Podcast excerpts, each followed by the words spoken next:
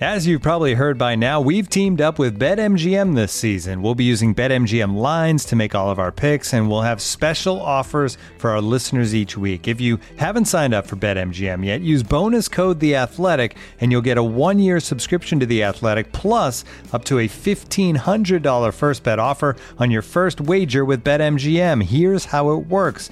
Download the BetMGM app and sign up using bonus code The Athletic. Make your first deposit of at least $10. Place your first bet on any game and claim your voucher for a one-year subscription to The Athletic. See BetMGM.com for terms. U.S. promotional offers not available in D.C., Mississippi, New York, Nevada, Ontario, or Puerto Rico. Gambling problem? Call 1-800-GAMBLER. Available in the U.S. Call 877-8-HOPE-NY or text HOPE-NY 467-369 in New York. Call 1-800-NEXT-STEP in Arizona. 1-800-327-5050 in Massachusetts. 1-800-BETS-OFF in Iowa. 1-800-270-7117 for confidential help in Michigan. 1-800-981-0023 in Puerto Rico. First bet offer for new customers only in partnership with Kansas Crossing Casino and Hotel. Don't forget, if you haven't signed up for BetMGM yet, use bonus code The Athletic, and you'll get a one-year subscription to The Athletic, plus up to a fifteen hundred dollar first bet offer on your first wager.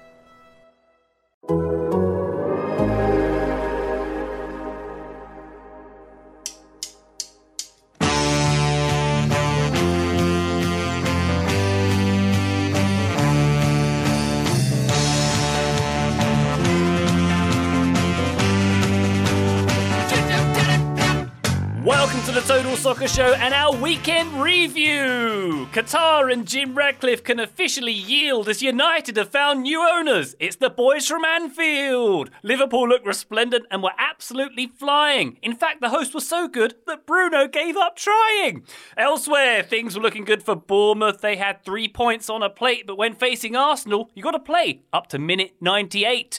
Barcelona are leading in Spain and Real Madrid are fading from the mix, and Diego Simeone's side hit their opponents for six. And in MLS, St. Louis debuted, and there was a nice win for the crewmen, and LAFC made a good start with the help of the world's worst human. That's a Chiellini, everybody. My name's Ryan Bailey. Joining me today, a man who enjoyed all of the soccer this weekend, all of it, every single game without exception. Taylor Rockwell, what's up, 7 Up? Hello. yeah. Uh, last weekend review started with me feeling good about DC United and Manchester United. Uh, this weekend is a different story. Galatasaray, top of the table, six points clear. Do we all want to talk about that? No, we don't? Okay, fine. We can talk about the other two, I guess. Life, she comes at you fast, Tater. Yeah. Yeah. So it feels. Uh, and especially if you're Manchester United uh, in the second half, comes at you extra fast. Yeah. Taylor, um, we haven't discussed the TV show The Last of Us yet. Uh, I don't know if you've seen it, or particularly maybe episode three. I'm just wondering which would be more emotionally draining for you, watching that game again or, or watching that show. Uh, I have not seen that show, so busted. Uh, I've ruined your joke. Okay, we'll give it another few weeks before you settle into that one because I'm sure you need to, the the emotional You know, this- bandwidth. The start of the start of Up, the movie Up, that over ninety minutes essentially. Yay! That's what we're talking about. That's what I've heard. I will be honest. I did not watch this game live. Uh, we had a, a, a family event, so we went to the family event. I saw the score while I was pushing my daughter on a swing and thought that's going to be fun. And then I rewatched the entire thing, knowing the score, and it made for some very interesting viewing. I have to Wow. say. You found the only way to make that experience worse. Yeah. Congratulations. Yeah, yeah, it sucked. It sucked a lot. Oh, I'm sorry, we're going to get into that one, I'm afraid, Tate. But uh, joining us, a man who's now appeared on Apple TV and therefore is infinitely better than the last time we spoke. Joe Lowry, you're now a well-designed premium product. Congratulations. They didn't. They didn't have any biscuits. I was under the impression that there would be biscuits, Ted Lasso style. No one sort of appeared spontaneously in the room that I was in recording to hand me a biscuit. I I don't know if that was just an oversight or, or what happened exactly. No, I mean I was on extra time last week. Extra time is now on Apple TV in addition to to other spots. So yes, technically, as I tweeted, I was on Apple TV, but again, still no biscuits, no party. Um, sorry to hear that, Joe. Maybe they can up their biscuit budget, but you did have the best background. I thought Wiebe and uh, and uh, Gass need to work on their backgrounds. Yours was um, feng shuied, I would describe it as. Thank you. I take pride in my background. We don't get to see it for these shows because I sacrifice myself and my audio. Oh, I sacrifice myself and my background for the sake of audio quality and this show because I'm a team player. Uh, but Yeah. for something that's video side and for something that's not TSS, then uh, then we get a little loosier and goosier with the rest of the stuff. Oh dear. oh Taylor dear. Taylor's slipping me off, but I just said I was being a team player for us and that I sacrificed to get better audio quality on this than I did on that. So I'm a little confused. The, the rouse is complete. There's off-brand conversation happening. Let's round out the pack with a man who had a massive weekend. He ate a pie. Graham Ruthven, hello.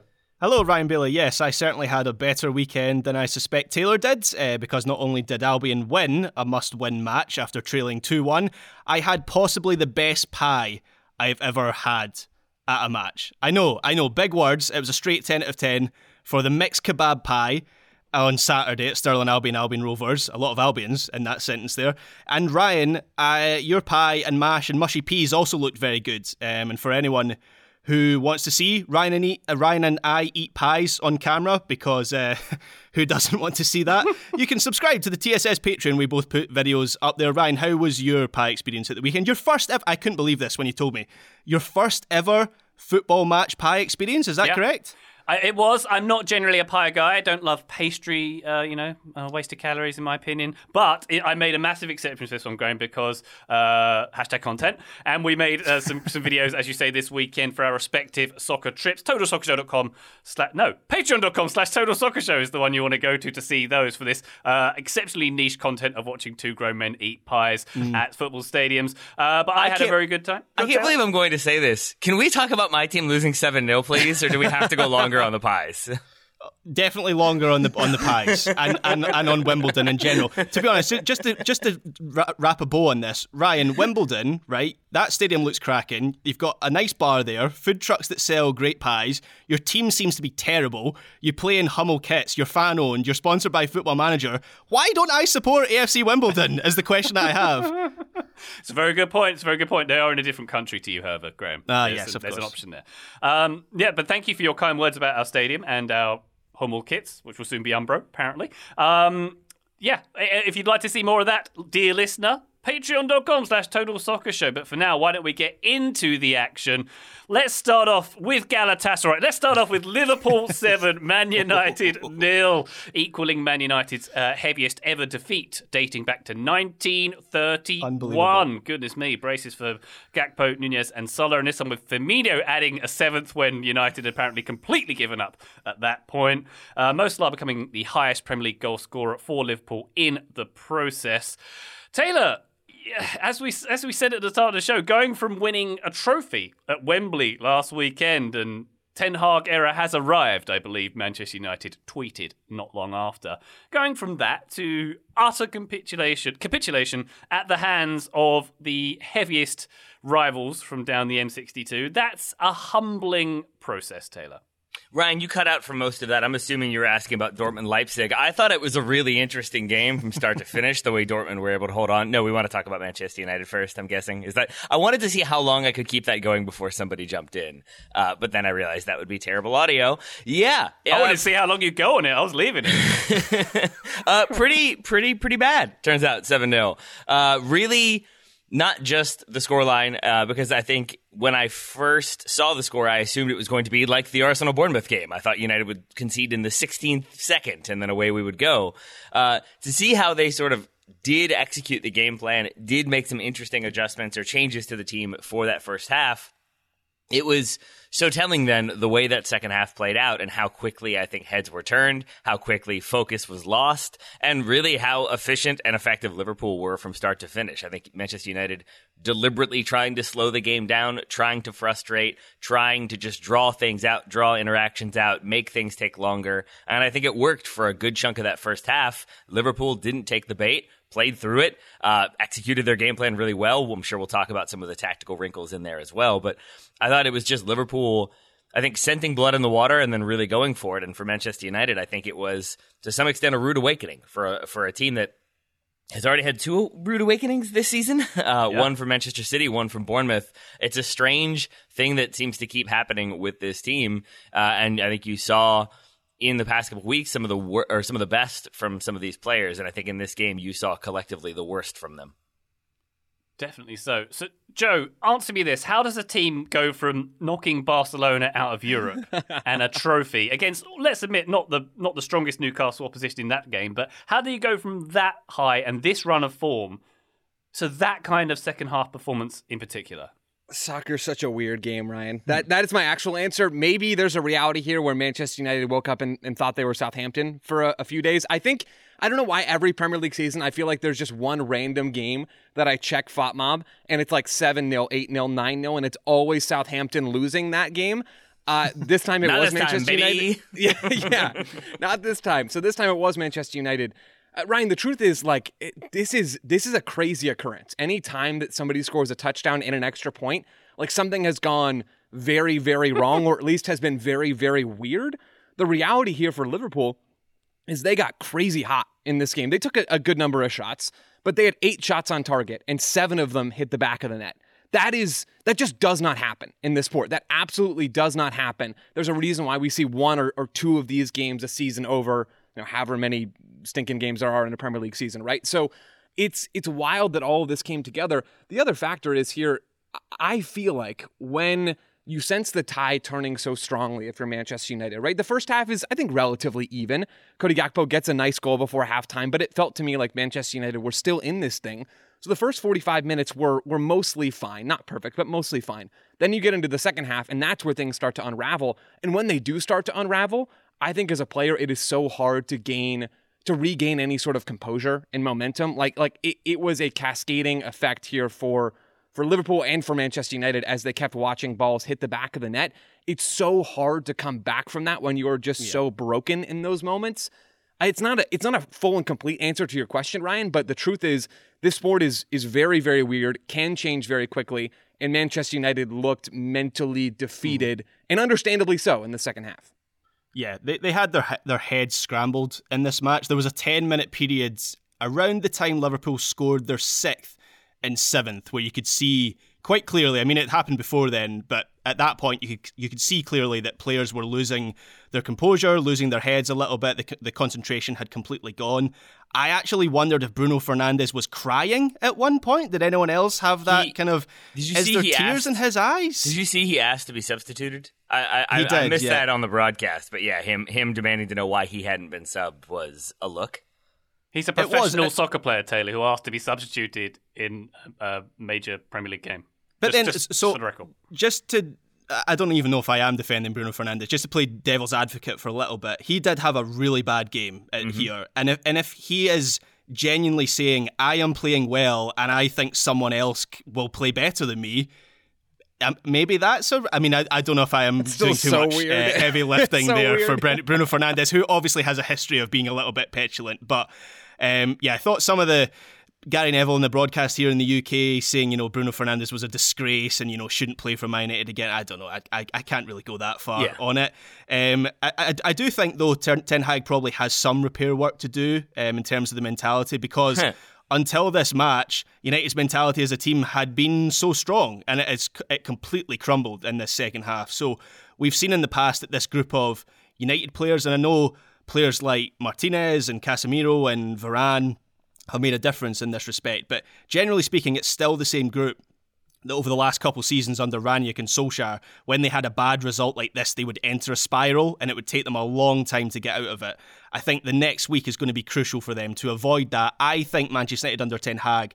I personally think this is an anomaly. Not to say they didn't play badly, they deserve to lose, they deserve to lose comfortably.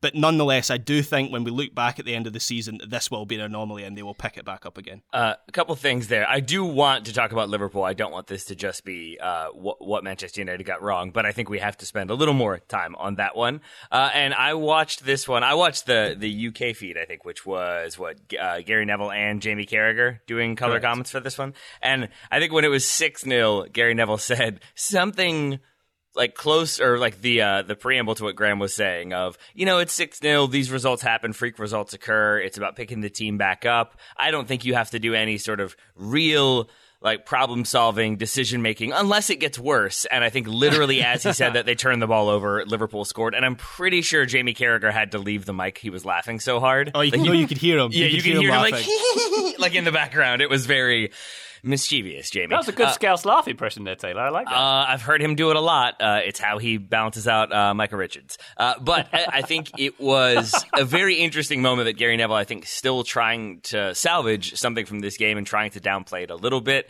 Uh, I think much has been made of the the fixture differences. I think United have played five more games than Liverpool this season, and so that seems to be the fan sentiment. At least seems to be this game was coming. They're all very tired the the drop off in quality from the first 11 to the second 11 is so big that you can't really rotate and you saw problems with that uh, on the day. I don't really have huge problems with like the game itself. I mean i don't love being humiliated 7-0 and getting all of the messages i got yesterday uh, deservedly so though. But, but what i what i do have a problem with is just some of the lack of effort some of the players losing their their heads because this felt like a team that had found form and just found good goal scoring ability, found a good way to play, found a good way to attack with confidence.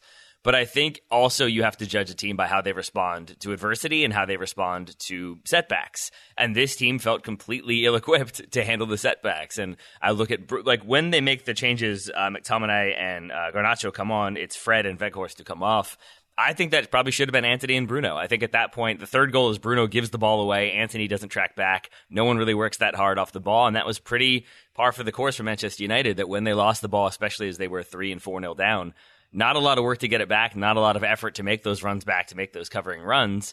And you contrast it with the first half where they worked so hard off the ball to frustrate Liverpool and really limit their chances and then create their own it was just a team for me that that lost their heart and maybe that is fatigue maybe it is just a freak result and they'll, they'll get it back and things will be all right. But I, I don't think you can look at this team as anything other than a team fighting for the top four until we see them sort of respond to this setback and how they deal with it. For Liverpool, a team that uh, I felt like maybe the season was was done for a little bit, to see how they played in this game. Cody Gakpo, chief among them, the way he took up different positions, created overloads, found space, caused problems. I thought this was an exceptional performance. I think Yeah. it was sort of right place, right time for them for sure.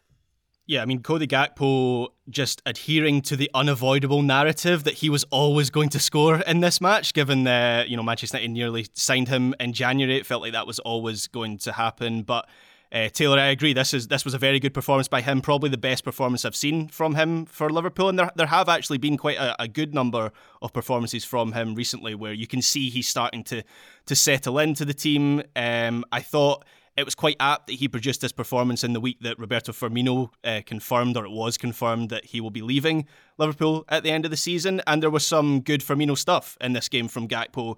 He was dropping deep, he was creating space for Salah and Nunez, he was carrying the ball through the middle, he was making late runs into the box, all that stuff, obviously very Roberto Firmino. Firmino. But then the first goal he scored was just classic Cody Gakpo as well, where he attacks that left half, half space and gets the shot away.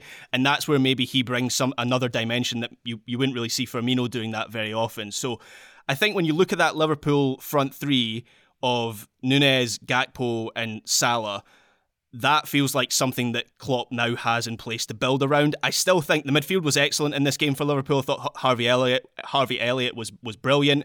I questioned whether Bajcetic should be starting this game. I didn't like that from from before the kickoff. Obviously, I was wrong in that. Fabinho had a good game as well. Even in the first half, I thought Rashford and Luke Shaw getting up the left side and even Dalot on the right side kind of made Liverpool look vulnerable in quick transition moments. There was a couple of times when Rashford got the better of Van Dijk in a foot race, which wouldn't have happened, uh, you know, two, three seasons ago. So the the rest of this Liverpool team is still a work in progress, but we saw the full potential of, of their attacking ability in this match.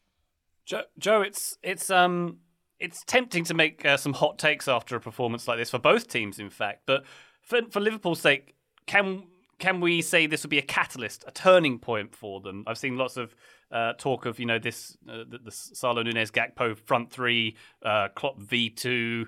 Do we think that this will inspire maybe a push for the Champions League now? I think it, it will be a turning point. I think, though, that Liverpool had already been turning in that direction. This is just the biggest landmark in that process. So, really good form from them recently in the Premier League. Four wins, one draw in their last five games 2 0 win over Everton, 2 0 win over Newcastle, 0 0 draw with Crystal Palace, 2 0 win over Wolves, and a 7 0 win now over Manchester United. That's a good string of results for a Liverpool team that was down in mid table at some point earlier this season. Between that, Ryan, and I know we kind of joked about this after the Champions League, uh, the first leg of the round of 16. But Liverpool losing 5 2 to Real Madrid in that game, I, I still think is probably one of the best things that could happen for their ability to get back to the Champions League next season. If we assume that Liverpool probably aren't going to get back into that tie, which I mean, after a 7 0 win, like who knows? I'm not willing to fully rule Yeah, it out. Re- but it is. Real Madrid did not enjoy watching this match. no, they didn't. They didn't. But it's it's unlikely that Liverpool claw their way back. Not impossible. We've seen them do some crazy stuff in the Champions League before. But I will say the fact that they're going to be able to focus on the Premier League is a real asset Yeah. for them. I know you lose out on revenue by being out of the Champions League, so I don't know if it's actually like the best outcome for their season. But I would assume getting back in next season, which is what I expect them to do at this point. They're in fifth right now. They've got time to climb, and they are in better form than at least a couple of the teams above them. I, I think Liverpool are in a good spot.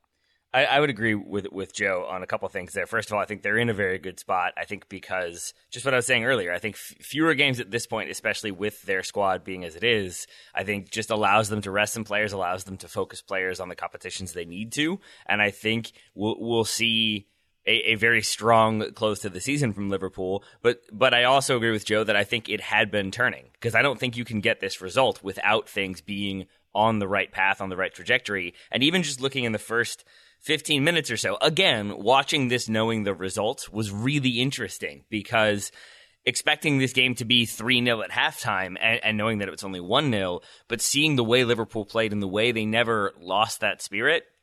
I think uh, at times against Real Madrid, even when they were up, Virgil van Dijk would show his frustration and like be visibly annoyed by something that had happened, and you would see just more arguments, more conversations, more confusion about what was expected. And in this game, I saw Fabinho, Virgil van Dijk, and uh, who's the uh, uh, who's the other center back? Ko- Konate. Konate constantly like letting people know, having words with people, but not having back and forth, not having frustration conversations. Just like yo, none of that. Next, and moving on. And it just felt like it was very everybody on the same track, everybody pulling in the same direction. And I think then Cody Gakpo just adding that little spice. At times, I saw him in there and, and thought like Liverpool on a four four two because he would just move in uh, essentially and be another midfielder. He would go out wide and be a left midfielder as needed, and then opened up the, that space for Liverpool to attack directly, and then even for that uh, for the opening goal. I think gets a little bit of coaching from Andy Robertson, who cuts it back and then sort of tells him where to run as he passes the ball. But it's still Liverpool making things happen, uh, and I think sort of capitalizing on Manchester United's reactivity a little bit. And I'm glad you mentioned Andy Robertson there, Taylor, because I thought course. he had an excellent game. Um, Andy Robertson, no, I, I would, I always, um, I'm kind of more pro Kieran Tierney than Andy Robertson, but when you see him playing like this, you you kind of are reminded he is one of the best players in his position in, in, in Europe. And I thought the way that Andy Robertson was playing in this match, there's a really good, there's a really good tifo video by John McKenzie on this match, um, which was published yesterday and he highlights and he, he does a better job of walking you through this than I can, but he highlights how there's a tactical weakness in, in Ten Hag's setup where Man United go man for man out of possession. Um, with the exception of the centre forward, who they double up on, and that leaves a, a man free. And in this match, it was most frequently Robertson because it tends to be a fullback, the, the, the free man. And and so Liverpool recognised this and they kept using, whether it was Robertson on the left when he was the free, ma- free man or Trent on the right side, they kept on using those players to drive into space.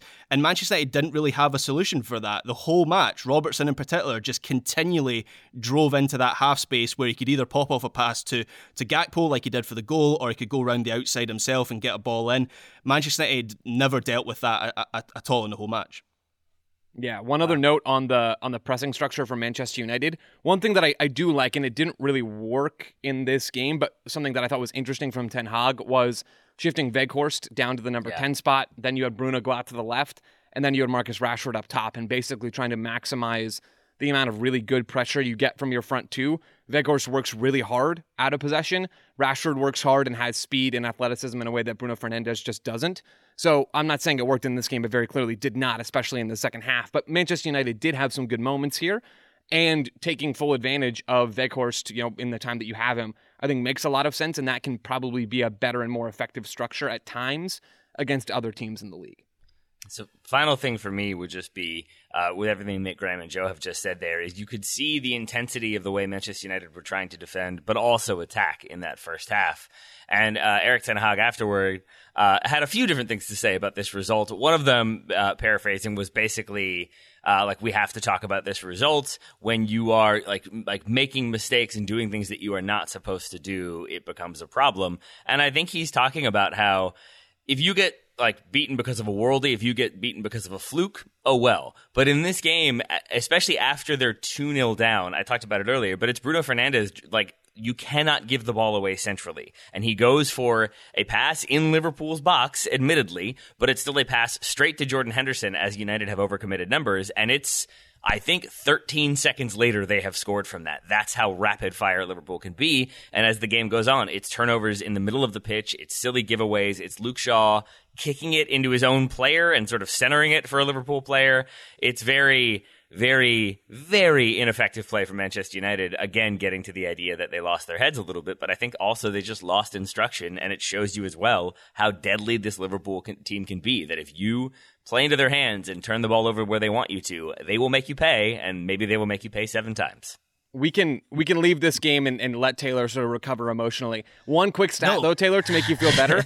I believe I believe Chelsea have only scored seven goals in the Premier League total since uh, the the Premier League resumed after the World Cup break. So, I mean, at least Manchester United have scored more than seven goals seven goals so far in this next chunk of the season. I could not believe that stat when I read it. I went back through just now, and I, I think it's true. Uh, hopefully, Thanks, that makes Joe. at least Manchester United fans feel a yeah. tiny bit better. It does not. I, I just, I just don't understand why Man United weren't just better, Taylor. Like you told our teams to be better last week, right? Just be better. Did you just think of that? Yeah, just well, be better. They, they, didn't hear my instructions, guys. If they had listened to my uh, instructions, they they would have done exactly what I asked them to do, which is not lose seven 0 ah, and right, be better okay. at the same time. Yeah, yeah. This is why we're better than the coaches in major sports. There's a we chance that all of this is deserved. There's a chance that all of this is deserved. Maybe, just maybe, I shouldn't have begun with that level of arrogance. Indeed. Let's take a quick break. When we come back, we'll go around the rest of the Premier League, look around the rest of Europe, MLS, and much, much more. Back shortly. Today's episode is brought to you by our old friends Mack Weldon. Wouldn't it be nice if we could have things both ways, like a zero calorie cheeseburger, internet ads in March that weren't just reminders to do your taxes, a dog that never needs walking after midnight when it's cold, a Manchester United that is consistently good instead of their current scattershot approach? Well, we tend to think of clothing as an either or situation as well. People think looking sharp means starchy Oxfords and stiff chinos rather than effortless comfort. But it's possible to have it both ways. Mack Weldon makes timeless apparel with modern performance fabrics for guys who want to look and feel sharp without sacrificing comfort. From their light as air underwear to innovative anti odor tees and versatile yet comfortable pants, Mack Weldon has a full range of clothes that never go out of style. I got a few things recently, including a long sleeve polo, which I love, uh, maybe the most comfortable t shirt, which I also love, and my new favorite sweatpants, the Ace sweatpant. It's exactly what I described above comfort and versatile, but still stylish. It's the type of sweatpant I can wear to pick up my kids from daycare and not think, I'm now wearing sweatpants in public. The other parents will judge me. Now I just think, judge away, nerds, because you will never be this comfortable unless you're also wearing a pair, in which case, high five. Mack Weldon is not flashy. It's just classic, always in style, and made from the world's most comfortable performance materials. They're designed to fit both your style and the demands of modern life. So get timeless looks with modern comfort from Mack Weldon. Go to mackweldon.com and get 20% off your first order with promo code TSS. That's M A C K W E L D O N.com, promo code TSS to get 20% off your first order. Thank you to Mack Weldon for sponsoring today's episode. Hey folks, this is Taylor from the Total Soccer Show, reminding you that we are inching ever closer to the start of the summer transfer window, which means there are teams that will buy and sell their players early, there are teams that will leave that business very late, and there are teams that will operate in between. But no matter what, it's going to be a chaotic situation. There's going to be offers coming through willy nilly. There's going to be transactions to be tracked and processed and make sure that enough money is there. There's going to be probably angry clubs calling to complain. There are many things to deal with. And unfortunately for those clubs, there is no sort of business tool that makes things easier, makes transactions simpler, gets the business done efficiently and effectively. But for the small businesses around the globe, there is such a service Shopify.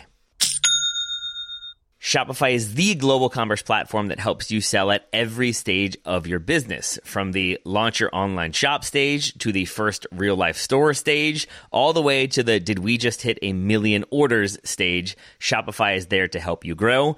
Whether you're auctioning autographed apparel or selling sleek kits, Shopify helps you sell everywhere. From their all in one e commerce platform to their in person POS system, wherever and whatever you're selling, Shopify's got you covered. Shopify helps turn browsers into buyers with the internet's best converting checkout, up to 36% better compared to other leading commerce platforms. And you can sell more with less effort thanks to Shopify Magic, your AI powered all star. And I really appreciate that about Shopify. No matter how big you are, no matter how fast you want to grow, Shopify gives you everything you need to take control and take your business to the next level. Shopify powers 10% of all e-commerce in the United States, and Shopify's the global force behind Allbirds, Rothy's, Brooklinen, and millions of other entrepreneurs of every size across 175 countries. That's as many countries as will be selling players in the transfer window this summer. Plus, Shopify's extensive help resources are there to support your success every step of the way because businesses that grow, grow with Shopify. Sign up for a $1 per month trial period at shopify.com slash TSS, all lowercase. Go to shopify.com slash TSS now to grow your business no matter what stage you're in. Shopify.com slash TSS. Total Soccer Show, welcome back. Elsewhere in the Premier League, uh, talk about a few teams who didn't concede seven goals this weekend. Arsenal 3, Bournemouth 2. Bournemouth had a 2 0 lead in this one. They scored straight from kickoff, 9.11 seconds. Disrespectful, 9 11 seconds. The most dangerous lead, though, 2 0, uh, in my opinion, of course. Uh, and the 98th minute winner, Graham, from Reiss Nelson in this one. Nice finish as well. Um, the biggest moment of the season, arguably, for Arsenal here, which uh, I know we're a US centric podcast, but it's worth noting that this game was not broadcast in the UK. so we, as American soccer fans, can be lucky that we get to watch every single Premier League game as much as we want. Not the case in the domestic market. Yeah, it feels weird that some of the biggest moments of the Premier League season aren't available to watch on TV. I thought after the COVID pandemic, where all the games were on TV, because obviously you couldn't go to the games, that would maybe change, but nothing has changed at all. So I was restricted to highlights for, for this match. Um, I've said this at least twice about matches Arsenal have played in recent weeks, but this feels like another one of those matches that if Arsenal go all the way and win the title, we'll look back at as an important moment. I particularly enjoyed the scene after the winning goal at the Emirates, which was like a Renaissance painting. Yeah, you had uh, three or four Bournemouth players on the ground. the, the other players had like their heads in their hands. Odegaard is he's I think he takes the corner. He is on his back in the far in, in the top corner of the picture, celebrating like a tennis player winning uh, winning a Grand Slam tournament. I think Gabriel looks like he might be crying. Uh, uh Reiss Nelson doesn't know. I almost said Ryan Nelson. He not play for Blackburn Rovers. That would have been a very different scene, very different sort of player. Reiss Nelson himself, he doesn't know what to do and kind of kicks the corner flag as he's just like running around. There doesn't seem to be any players around him to celebrate because yeah. they're basically just all on the floor. Um, so yeah, it was it was a pretty incredible moment. Um, a very good finish with his weak foot. And I, and I think one of the biggest positives for Arsenal out of this game, besides the fact that they come back from 2 0 down to get three points, but I think the biggest positive is th- their squad depth was was uh, was the difference here. You know, all three players that came off the bench in this match, or rather three of the four that come off the bench, contribute to the box score. So Smith Rowe contributes an assist, Ben White scores the equaliser, then Reiss Nelson scores the winner. And a number of times over the course of the season, we have said that maybe Arsenal don't have the depth of certainly City or maybe even Liverpool or Manchester United. I think they do have more depth than people give them credit for. I think the January transfer window has helped in that regard with players like Leandro Trossard. And as I say, that was one of the things that, that made the difference here. Did indeed. Uh, Man City 2, Newcastle nil in the Nation State Derby on Saturday morning as well. Um, Joe, Phil Foden is ridiculous at soccer. I, I so much enjoyed. He got a good goal in this one, but his performance in general, his touch, I think he's got the best touch of any professional soccer player. Just some of the ways he's bringing the ball down, it it just he's absolutely sublime. So if I was going to draw a flowchart, Joe, um, for Man City, it would say, does Phil Foden have the ball? Yes, good. No, give the ball to Phil Foden. I like that idea a lot, Ryan. I think you might have a future in this whole flowchart business. Um, Thanks. I, I enjoyed Phil Foden as well. I almost always enjoy Phil Foden. I think it's been interesting this year for City to see that he hasn't really had that big of a role, right? I mean, it's it's been Jack Grealish exactly. getting a lot more of those minutes, and they both start in this game, which I thought was was notable. I, one of the reasons why we haven't seen Foden so much, at least in my view, is because of Haaland, right? Haaland is a guy that requires your team. We've talked about this a bunch this year to control, right? They they essentially need to try to find another player in possession to get like you know one uh, one tenth from one ninth from every other outfield player other than Haaland extra to combine to make this you know invisible extra player to give them the control that Pep Guardiola wants. And it's difficult to do that when you have Erling Haaland in the team, and, and maybe you have someone like Phil Foden who has a great touch, but is maybe not always at his best dropping in. He wants to run in behind. He wants to do some some other classic wingery kind of stuff. Not that he can't do the other things, but I did like that we saw Phil Foden in this game. I did like that it, it worked as well for City getting this win. They were the better team. Didn't really give Newcastle much. They still had that control that Pep Guardiola really craves so much of the time. So I'm glad it worked out. I hope we see more of Phil Foden this season in general. A good win for City, who have some ground to make up in the table. I mean, five points back on Arsenal. They were waiting, I mean, and, and desperately hoping, obviously, that that Bournemouth would pull it out against Arsenal. But uh, still a good result for City. Indeed, Bournemouth doing them no favours there, as you say. Uh, Wolves won, Tottenham nil. Adama Traore game with the rare side foot pass onto the crossbar and in goal. It was such a strange finish. I mean, there is nothing orthodox about that man at all as as, as a football player. I, I I love him. You know, everything from the, just the lightning pace to the fact that he still like oils up his uh, his his arms before before playing. He's a bizarre, bizarre player, but yes, a very nice finish. Not going so well for Tottenham, of course. Back to back one 0 defeats. They went went out went out. Excuse me, of the FA Cup during the week to uh, Sheffield United.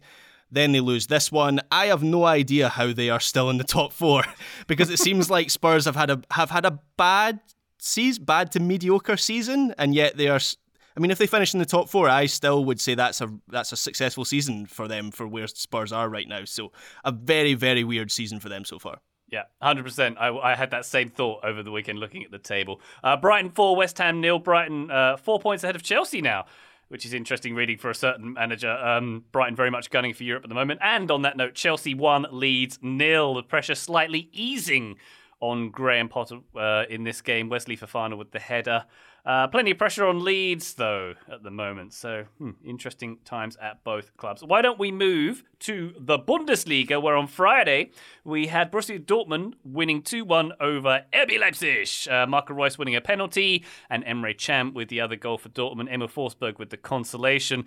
Taylor, I had this one pinned down as a Leipzig away win. I think they had the better of the recent head to head. I felt like Dortmund are in that period where they're playing very well, but they can see they're in the title race, so they need to give some more space to Bayern Munich to pull away, which is They're going to wake up, is do. what you mean. They're going to Yeah. wake up and realize where they are any Yeah. minute. But no, they got to win. Th- This this is a game I think they, they at the very least draw in seasons past. Just looking at the table because Union uh, draw they draw this weekend, so now there there is this gap opening up, and I think previously in my mind it would have been Dortmund and Leipzig drawing, so they're all sort of in this second tier pack, but Bayern continue to pull away. It's why I was really excited to see Borussia Dortmund hold on for the win in this game a little frustrated as a neutral that they had to hold on at points because I felt like they were very dominant and then I think made that decision of we're 2 0 up, we're going to stay a little bit deeper, we're going to stay a little bit more conservative, and they sort of invited Leipzig in. And I think to their credit, Leipzig made some, made some changes at halftime, were much more aggressive in the second half. But that aside, I thought it was a very compelling performance from Dortmund, and I think one that they will continue to draw confidence from because of the way they attacked, the way they defended for large chunks of this game. It really denied much of anything to Leipzig. Uh, Dortmund really just like like blocking the middle, keeping numbers tight, uh, not letting gaps open up. They did a good job of knowing who was supposed to like track the outside runs and when to go, when not to go, and so you never had anybody overcommitting. You never had anybody failing to get there in time or over pursuing or anything like that. Uh, and then when Dortmund won the ball back, again, just rapid efficiency in the way they attacked and how they attacked, in the players that they played through to make that happen. I thought Haller's hold up play was excellent in this game once again. Um, and I thought so much of the off the ball movement as well, the way they were able to sort of capitalize on Haller dropping in by making those vertical runs, uh, I think just kept catching out uh, Leipzig and kept causing problems. I think three or four times they just go vertical, they go direct, and they create something inside the first 25 minutes. So I think Dortmund got their attacking game plan right, got their defensive game plan pretty much mostly right, and they got the win for it. Yeah, Haller's hold up play you mentioned there, Taylor. I mean, it's it's key. It's key to a goal sequence here, a, a move that gets them closer to goal. I mean, it, it's great, and we've talked about this before. It's great just to see him back on the field after dealing with testicular cancer and all of those mm-hmm. things. It's it's still amazing every time we get to see this guy play. And I thought he was really good in this match as well, as were Dortmund for the vast majority of it. I totally agree with the sentiment that that Graham and Taylor got out earlier. You know, Dortmund feels like we're waiting for them to collapse because that's kind of what they always do. And I I still would be very shocked if this team manages to pull above Bayern Munich over the next couple of months and gets gets into that that first spot in the table. But I mean, what a performance from them. They look tactically flexible. They look engaged defensively. Yeah, there's that one moment that Forsberg ends up capitalizing on for Leipzig in the 74th minute. That's against Dortmund's low block. But I thought they managed this game pretty well. Up 2 0 at halftime. They go into the second half. They realize we don't need to be on the front foot. We don't need to expose ourselves. Let's take away the transitions that Leipzig like so much and make their lives really difficult. And it, it worked for them. It was maybe a little closer than they wanted it to be at the end. But in general, I thought a strong and illustrative performance of what this Dortmund team is right now. Yeah, and is that not a big difference for this Dortmund team? Is to have the awareness to do that in the second half, and then the ability to actually, um, you know, execute that game plan? Because we all know that Dortmund are, are dangerous in, in attack, but they have had defensive problems for a long time. And even going back to the first half of this season, there were real calamities. They, they were soft, as, as as as kind of the reputation that they had in their last match before the. Uh, the, the six month Bundesliga break for the World Cup, uh, Dortmund conceded four to, to, to Gladbach. And then when they came back from that break, they conceded three to, to Augsburg as, as well.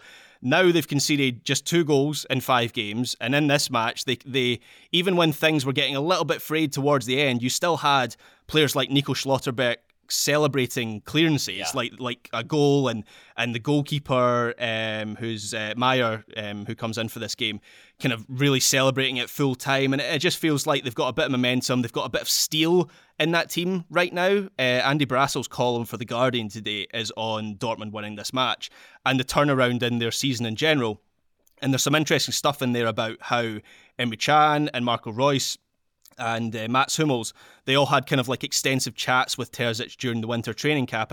Training camp, and I think you can see in their performances and the leadership, the outward leadership from those senior players now that they are a, they are a stronger team for that. There was also a, an interesting detail in that column about Matthias Sammer apparently uh, having several phone calls a week with Edin uh, Terzic, which kind of gives the impression of like a shadow manager in the in the background. For anyone who doesn't know, Matthias Sammer is a, a former Bundesliga title-winning coach with Dortmund in, in the '90s. So that's that's quite interesting. But not, whoever is calling the shots at Dortmund right now, they are they are doing a good job, and they seem like a much stronger team now than they were in the first half of the season.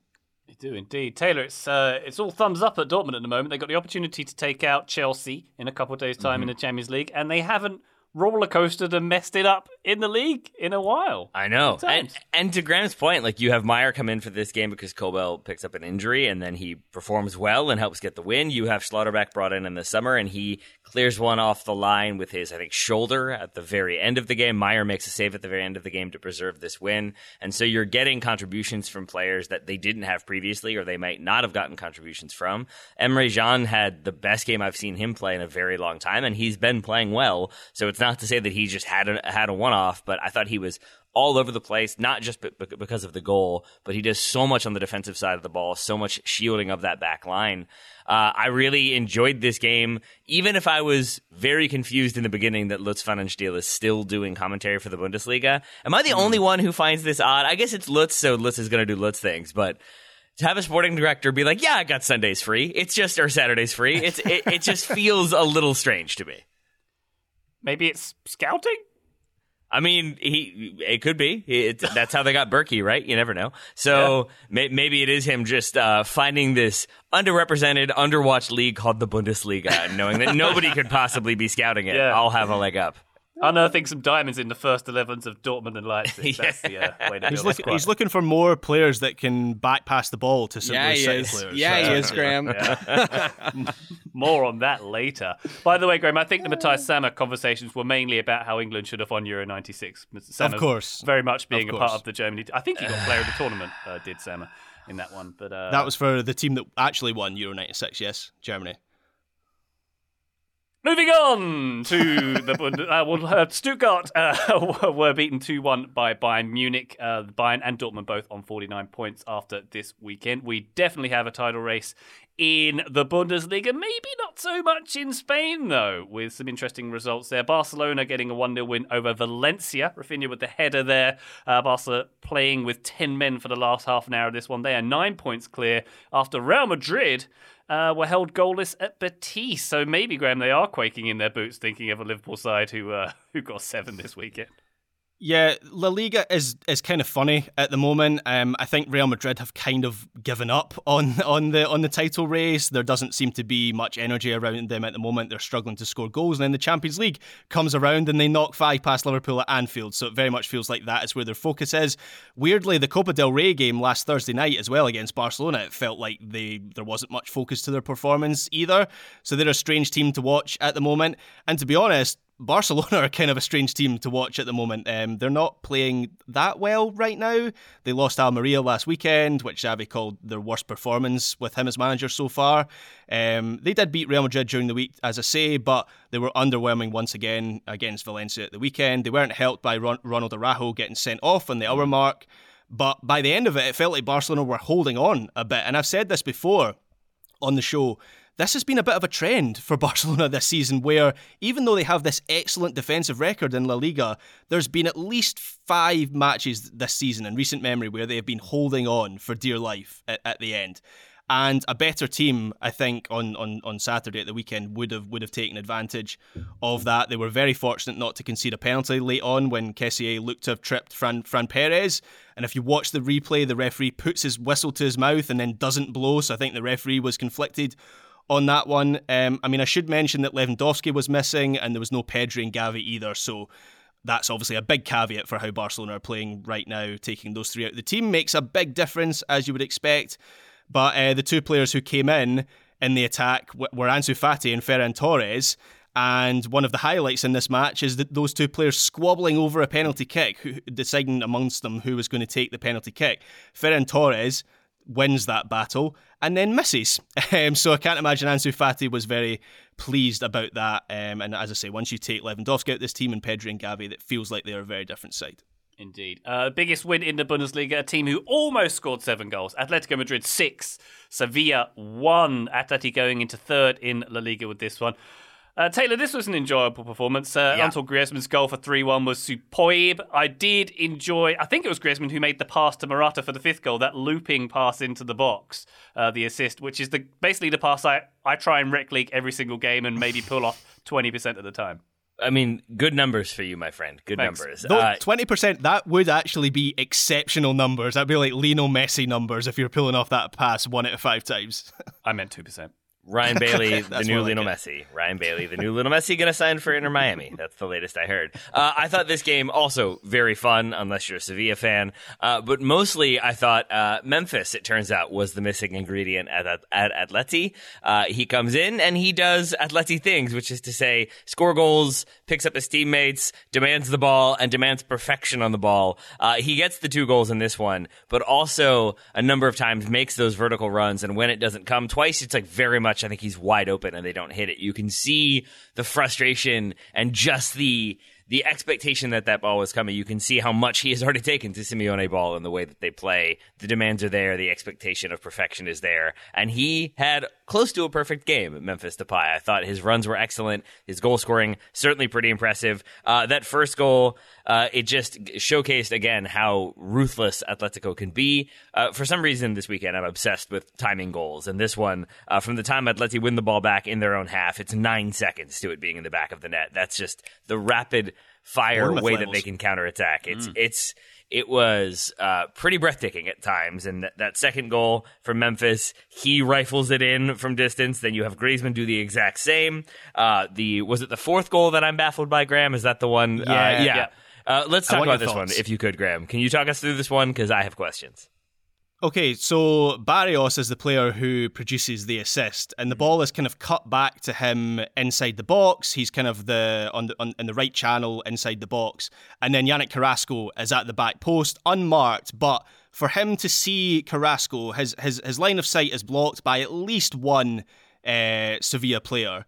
might maybe even two Sevilla players. But then first time he plays this it's either a, a mistimed mm-hmm. shot that he kind of scuffs, or it's the best slide pass assist I've ever seen in my life. Taylor, uh, no, where are you falling on can, this one? Can I jump in and say I, I meant to say this is the assist I do incorrectly because ah. for my for me this was getting your foot in there and trying to get the ball in the mixer, and it happened to fall perfectly to his uh, his uh, colleague. Basically, I don't how think he have you managed him. to make. How have you managed to make this sound like something Burnley would do? Getting it in the mixer, like this beautiful like that pass wasn't along calculated. the ground. He had to. He wasn't. He didn't have a good sight line there. He had. It was a. It was basically a tackle to get the ball into the mixer. So you're saying it? fluke? You're saying fluke?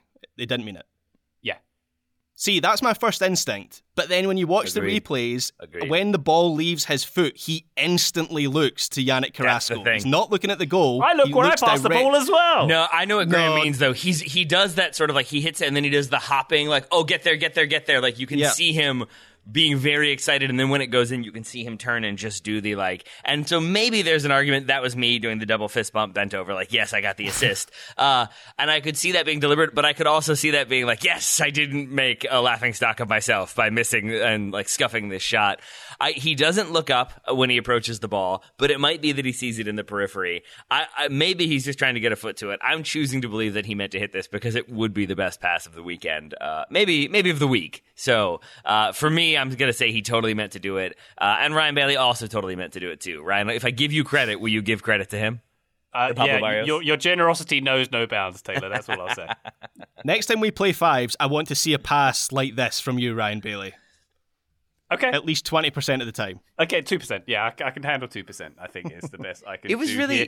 I'm going to move us away from the Ryan Bailey chat back to this game to say it was really fun to see Memphis do Memphis things and remind me that, like, oh, right, it's not just the U.S. that yeah. he scores against, it's also other teams. Uh, be, yeah. Because that the combination of him and, and Griezmann, it feels like they've played together for a very long time. Even if this was what their only their like second game or something like that, like they have not played um, uh, many minutes together, so that they they kind of find the rhythm they do and get the goals the way they do. And Atleti looked as dominant as they did, with Simeone giving hugs to his grandchildren and his son after the game. It's all very very special uh, this time of yeah. year the, Memphis has definitely given them a better balance because when you had Griezmann and Felix as the front two, the, they both kind of want to do the same sort of thing where they want lots of touches of the ball and, and there's no one really making those those vertical runs in behind, and that's obviously what Memphis Memphis does. So I'm not necessarily saying that he's a better player than than Felix, but I think that swap in January um, has been a good one for Atleti, and of course continues this trend of former Barcelona strikers going to Atletico Madrid and and being very good after yeah. David Villa and Luis Suarez. Indeed. Uh, Joe, any more to add on this one? It's uh, It just seems slightly out of character for Atleti to be banging in the goals like this. Uh, yay to them. Thumbs up. Let's just give a thumbs up, shall we? Thumbs up to them. Yeah. Who said they were allowed to score? I thought that was was not their thing. I'm very confused, yeah. Ryan. Indeed. Simeone was furious. Yeah, yeah. Indeed, yeah. His his uh his uh mood was tempered by the hugs from the, the uh, grandchildren, Taylor. what, uh, what happened there. Otherwise, a man after my heart. Yeah. Thank you for that. This is only his second start. Is that what it is? It's, it was Me- it was Memphis' second start since he moved there. I knew there was the number two involved in this one. Possibly. There we are. There we are. Ha! I found my stats. Good stats found. Break taking now. When we come back, uh, we'll talk a little about Italy, and then we're going to talk about Major League Soccer, and then we're going to talk about pies for another twenty minutes. Back shortly. This episode is brought to you by Michelob Ultra, the official beer sponsor of the NBA. Want to get closer to the game than ever before? Michelob Ultra Courtside is giving fans the chance to win exclusive NBA prizes and experiences like official gear, courtside seats to an NBA game, and more. Head over to michelobultra.com slash courtside to learn more. Looking for an assist with your credit card but can't get a hold of anyone? Luckily, with 24 7 US based live customer service from Discover, everyone has the option to talk to a real person anytime, day or night. Yep, you heard that right. You can talk to a real human in customer service at any time. Sounds like a real game changer if you ask us. Make the right call and get the service you deserve with Discover. Limitations apply. See terms at discover.com/slash credit card. Total Soccer Show, welcome back. Let's quickly turn our attentions to Italy. Roma 1, Juve nil. Roma going fourth with some Champions League aspirations there. Ooh, get them. Inter in second place as well, 15 points behind Napoli. Not 18 points anymore, 15 points behind Napoli after a 2 0 home win over Lecce. But Graham, Napoli, nil. Lazio, Yeah. one. Matías Vecino getting the goal for Lazio in this one. Napoli's first home loss since April last year. They are fallible. The title dream is over. No, not really. They're still 15 points ahead, and they could uh, sleepwalk to the, the end of the season. And I still think they'll win the Scudetto. Napoli fans Uh, hate thumbs up this. to Napoli fans are not enjoying this from Graham. Oh, but is it well? Is that because uh, I think they should enjoy less the fact they've had like 15, 16 shirts this season? So I'm kind of split on my allegiance with Napoli. I like what they're doing in the league. I do not enjoy their shirts at all. So maybe this is me getting my own back for that. But Lazio were very good. yeah, yeah, your shirts are bad. Take that. I mean, your team's really good, but your shirts are bad. And that's what really matters. Um, thumbs up to Maurizio Sarri and Lazio because it really did kind of feel like they figured Napoli out a little bit in this game. So Lazio are, are kind of flying under the, ra- the radar a bit this, this season. That's them up to third place now. Um, they're only two points behind Inter in second place. Uh, and this was a very smart performance by them. So Sarri set uh, Lazio up in a compact 4 3 3. And basically, the whole plan was to close up the space in between the lines where Cavaradonna in particular likes to, to operate and they stopped him from receiving any sort of service. They didn't allow Lozano any space. They clogged up the middle of the pitch. And while some teams will be able to do that, they they then might struggle to get out against a high press pressing Napoli team. But Lazio are a Maurizio Sarri side, uh, so they like having the ball. They are press resistant, and they could, to a certain extent, play around Napoli. And we saw that in the build up to the winning goal, which I know was a, a strike from a, a headed clearance from outside the box. But before that, Lazio had enjoyed a, a good spell of possession, and that was kind of reflective of of periods in this match. Lazio held their own in that respect. So, as I say, Napoli have given themselves such a cushion. I, I don't think they have much to worry about, but I, I do wonder if we'll, we'll see more teams, more opposition teams, look at what Sarri and Lazio did in this game and at least try to copy that blueprint. Very nice. And Vecino's finished, by the way, something I do in rec league 20% of the time, Graham. Yeah, believe that. uh, it was magnificent. It was one of those shots where you hit it into the ground, and then from that, you get all sorts of swaz on the ball, and there's an angle which is right behind it. And it's amazing to watch because I just don't know how a human is able to do that, where it hits it into the ground and then it kind of floats back. Do you know what I mean, Ryan? It kind Yeah. of goes into the ground, and then it's almost like gravity that shouldn't work that way, but it, it did work that way, and that was the winning goal for Lazio. It's like the, the slightly wet grass gives it the backspin it needs for Swaz, uh, is the only way I can describe it, but it was very good It was indeed. lovely. I'll go congratulate him. He probably lives in my neighbourhood um, later on. Uh, PSG with a 4 2 win over Nantes. Uh, Mbappe, Kylian Mbappe becoming the team's all time top scorer with 201 goals. Yay for PSG. Let's talk Major League Soccer. Joe, we had St. Louis's home debut. They have now won both their games in the Major League Soccer. A 3 1 win over. It's not important. Um, Enzo Copetti getting his first goal in the same week as his daughter was born for Charlotte in this one, which was nice. But much nicer result for St. Louis here, who. Um, what do you make of the style of play, Joe? I really am enjoying watching this team right now. I thought we saw a few different things in this match than we did in week one against Austin. Week one, it looked to me like a truer 4 2 3 1 with a little bit of intent to actually play and, and possess in moments. In this game, it was like full on chaos ball, 4 2 2 2, Red Bull all the way, baby kind of soccer.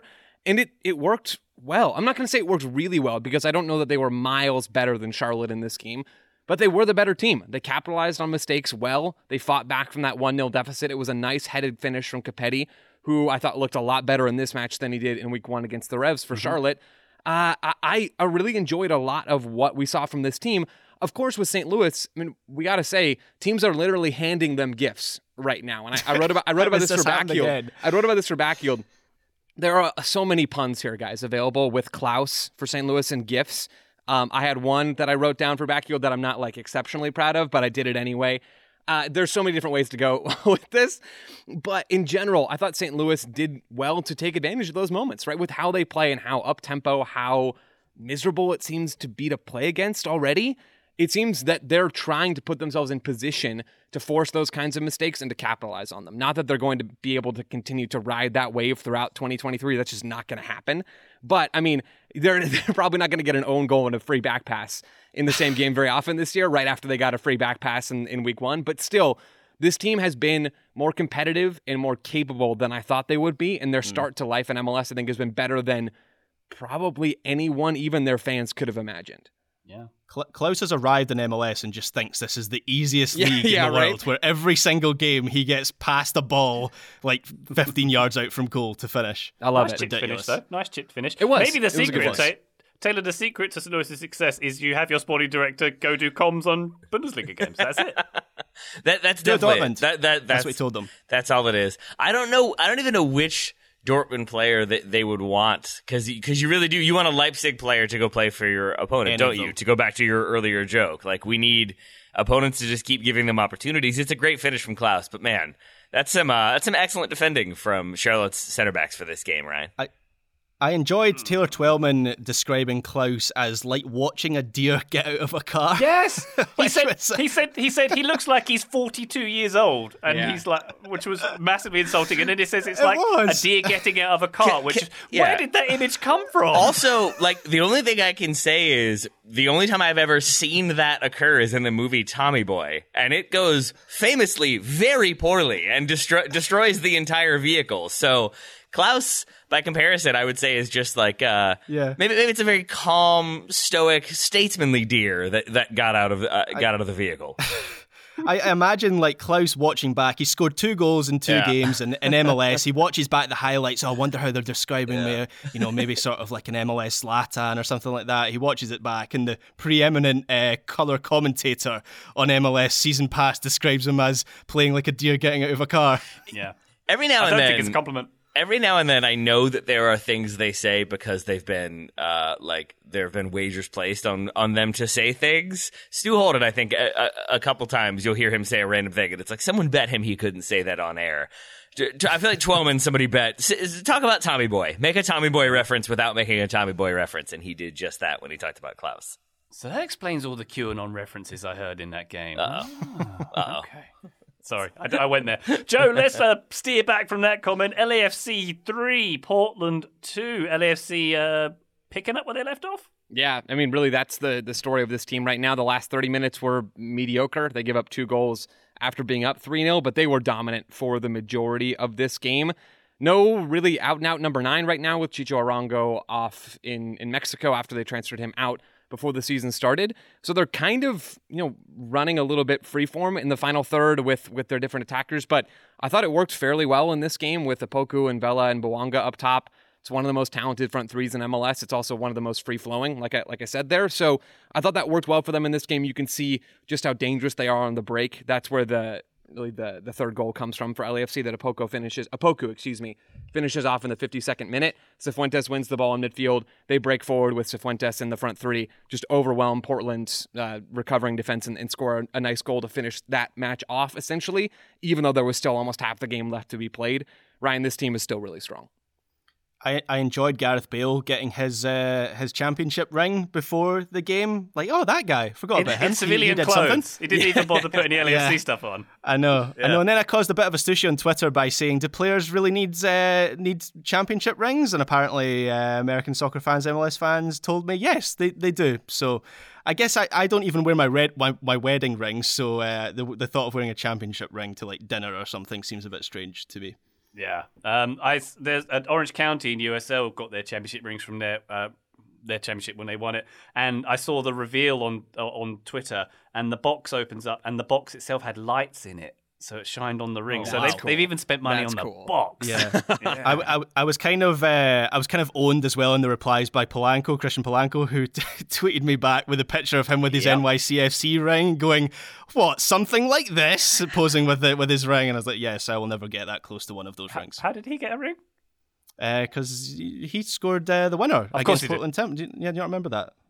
Joe, you remember that? You yeah, at I, I was there. I mean, he Christian got to see the Ronnie Dylas strip in person. I think yeah, he was down. I think you he know, held helping Ronnie out. Dylas' clothes it. as he stripped off. I think that's what happened. Exactly. Fair enough. Okay. All right. Uh, Joe, Joe, four teams in MLS with 100% records at the moment. Seattle Sounders among them. Yeah, Seattle have been really good this year, not doing my maybe other teams have caught up to Seattle take any favors so far early on in this year. They smashed Colorado in week one and they beat RSL 2 0 in week two and have just looked dominant really for the vast majority of their 180 minutes so far. Now, grain of salt here. Nobody really wants to hear this, but I'm going to say it anyway. Uh, Colorado and RSL don't seem to be very good. So beating bad teams is easier than beating good teams.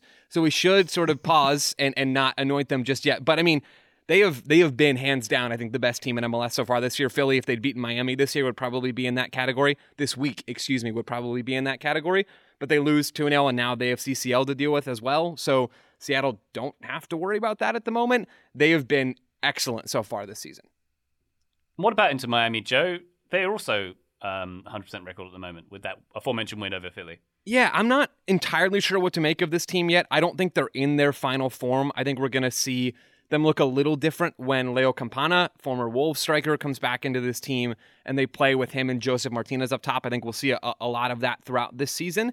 But they did get a really big win, Ryan, over the Union. I don't think they were really the better team in that game, which is why I still am hesitant to really like toss praise on them, but they beat Montreal in week one. They create a good number of chances in that match. They get a really important and impressive win over the Philadelphia Union in week two. A lot to like about what Miami have done so far this year. I'm just not all the way there on them being an elite team in the Eastern Conference. I think they're probably going to fall down a little bit. Still likely a playoff team, I think, with the talent they have, but just a little too early for me to anoint them as much more than that. Good stuff. Any other uh, MLS action you wanted to turn our attention to, Joseph? Yeah, the the last one really for me in this game is is, is not really a specific game, eh, but more so looking ahead to CCL. So we'll have five different MLS teams playing in the CONCACAF Champions League across Tuesday, Wednesday, Thursday. I am very curious to see how some of these teams, particularly Austin, with their lack of center backs at the moment, how they deal with having an extra competition to play in. This is still, I think, where we see the biggest gap between MLS and other teams in capable leagues around the world is there's just the depth doesn't exist for a lot of these teams. It's there for LAFC, it's probably there for the Union, it's maybe there for one or two other teams that are going down to CCL, but I mean teams like Austin when there's an injury or two, they just don't maybe have the quality. I think Austin will still get into the next round. I think they can take care of business in the round of 16, but just something that I'll have my eyes on how one how these teams do in CCL and two, you know, how that impacts the rest of their campaign. Marvelous stuff. Taylor, I see you making notes there. Or are you, are you writing poems? Uh, anything you want to add? I'm just making notes for tomorrow's show because I have more MLS questions I want to ask uh, J- Joe. So I'm excited uh, to, to do just that. But I didn't want to break his his his steam here. I did want to ask Joe. So are you with me that uh, DC United maybe are who we thought they were after this weekend? Yeah, kind of kind of seems that way that Toronto also maybe are who we thought they were after week 1 and so beating the other team that we knew who they were is maybe not the biggest positive sign. Woo! It's gonna be great. It's gonna be great. Galatasaray though, uh, d- doing things, guys. It's it's awesome. Awesome. Graham, anything more to add before we uh, let the uh, boys and girls go? Just that St. Louis Stadium looked really good. So good. Uh, I would like to go to a game there. Um, one of my biggest frustrations with new stadiums in MLS is I'm sure like Audi Field is a good fan experience, but it looks dreadful on TV. St. Louis Stadium looks great on TV. They pack it in with loads of fans, the standing section behind the goal, it sounds really loud. So that might have jumped to the top of my list of uh, MLS stadiums I haven't visited so far. Very good. I suppose as a Charlotte fan, they are our arch nemesis. Arch. St. Louis. Arch. Mm, very good, very good. All right, that's time to go, isn't it? oh, because of the arch. It's Yeah, because yeah. of the ah. Yeah. that was Yeah, really that was good. a that was really Play good. on words. Yeah. Thank you. Joe Lowry, thank you for that compliment and thank you for your involvement in this here podcast. Right back at you, Ryan. This is fun. Graham Ruthven, pleasure as always, good sir.